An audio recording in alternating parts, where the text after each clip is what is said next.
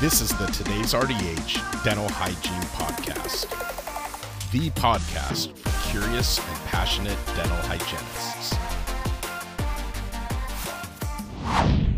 Considerate Care for Hearing Impaired Dental Patients by Tanya L. Smith, RDH BS. Disabling hearing loss, defined by the World Health Organization, is hearing loss greater than 40 decibels in the better ear of adults or greater than 30 decibels in children. 466 million people worldwide are affected by some degree of hearing loss. Due to increases in hazardous noise exposure, such as continuous city traffic noise, personal music players, and concerts, that number is expected to rise to 900 million, 1 in 10, by 2050. Hearing loss can be caused by cochlear dysfunction due to birth anomalies, damage to the auditory nerve, or infection. The largest percentage of hearing loss is age related. Hearing loss disrupts a person's ability to communicate and may lead to reduced social interaction, increased sense of exclusion, depression, and low self esteem. Insufficient communication between a provider and patient may lead to poor home care, inadequate post op care, fear, and anxiety. So, dental hygienists should attempt to help identify and reduce barriers in ease of access to care for patients with impaired hearing.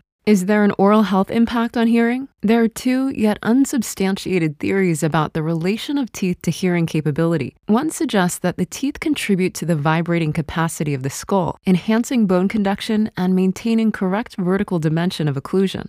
Correct vertical dimension is thought to optimize the eustachian tube and ear canal size, shape, and resonance, maximizing hearing activity. The second theory relates to tooth loss, contributing to reduced muscle activity of the palate on the auditory tube, possibly playing a role in hearing loss. Patients with hearing loss may use one of several aids to effectively understand others or communicate their needs. American Sign Language, assistive devices, captions for viewers, cochlear implants, hearing aids, and telecommunication relay services are all available. Can teeth be used to improve hearing? Dental hygienists may take particular notice of the SoundBite hearing system, which uses a separate behind the ear and in the mouth combination of appliances that require no surgery or modifications to the teeth. This system is only used for those with conductive hearing loss, a disorder of the middle or outer ear, or single sided deafness. The in the mouth or ITM aspect of this system is a piezoelectric actuator and a small removable unilateral appliance that conducts sound through the bone via the teeth to the better hearing ear. Parts of the appliance touch the gingiva, teeth, and inner cheek when attached to the last three most posterior teeth.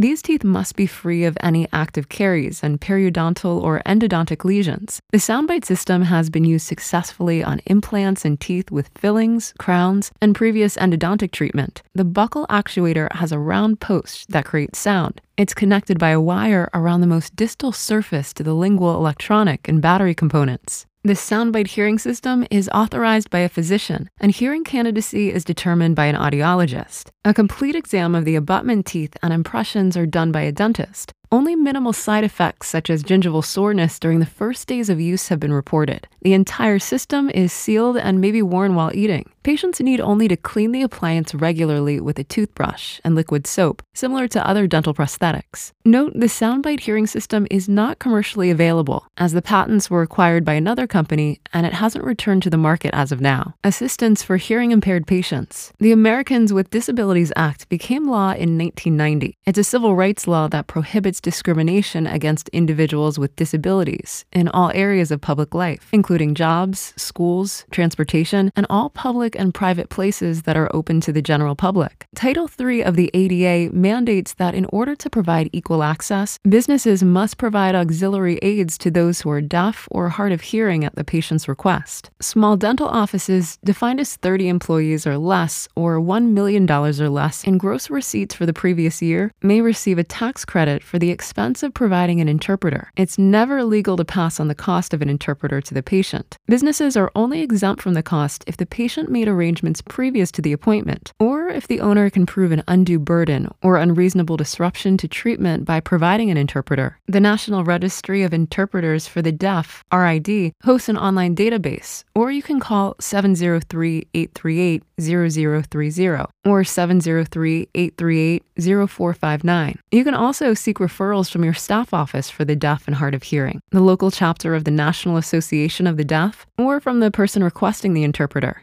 Qualified interpreters may be hard to find on short notice, so they should be sought as soon as the patient requests an appointment. People with normal hearing may not realize some of the challenges those with hearing loss face daily. Ahmed Khalifa, diagnosed at age six with mild deafness, outlined his experience with a dental appointment from start to finish in a March 2019 episode of his podcast, Hear Me Out. His challenges began as soon as he attempted to schedule the visit itself, and he provides some great perspective for dental hygienists to be aware of while treating anyone who's hearing impaired. Considerate care for hearing impaired patients. Here are some ways to make dental care more easily accessible and comfortable for hearing impaired patients. Dental offices should have an email or online contact option for those who may not hear phone conversations well. Clearly mark bathrooms and entrances or exits. Upon arrival, ask the patient's preferred method of communication. So, for example, pencil and paper, write legibly, or typing on a tablet. Don't assume the patient reads lips or knows sign language. Look and speak directly to the patient, not their interpreter or companion. Reduce back background noise as much as possible.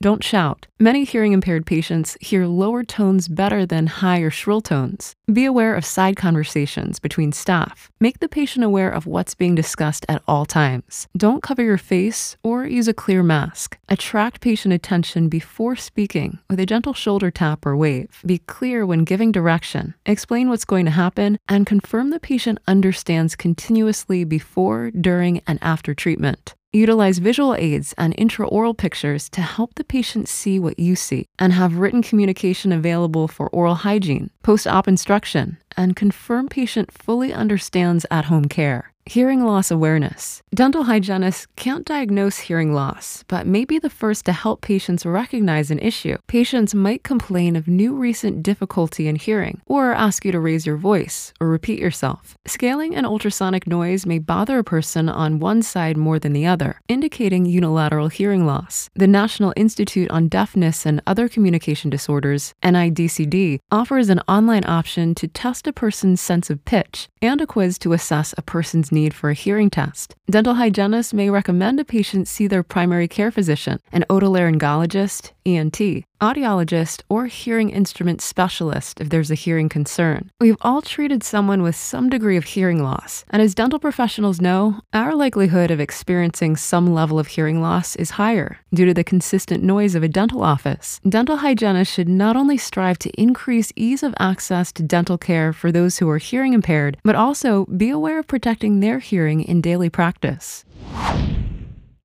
Thank you for listening to the Today's RDH Dental Hygiene Podcast. Subscribe on Apple Podcasts, Google Podcasts, Spotify, Stitcher, or wherever you listen to your favorite podcasts.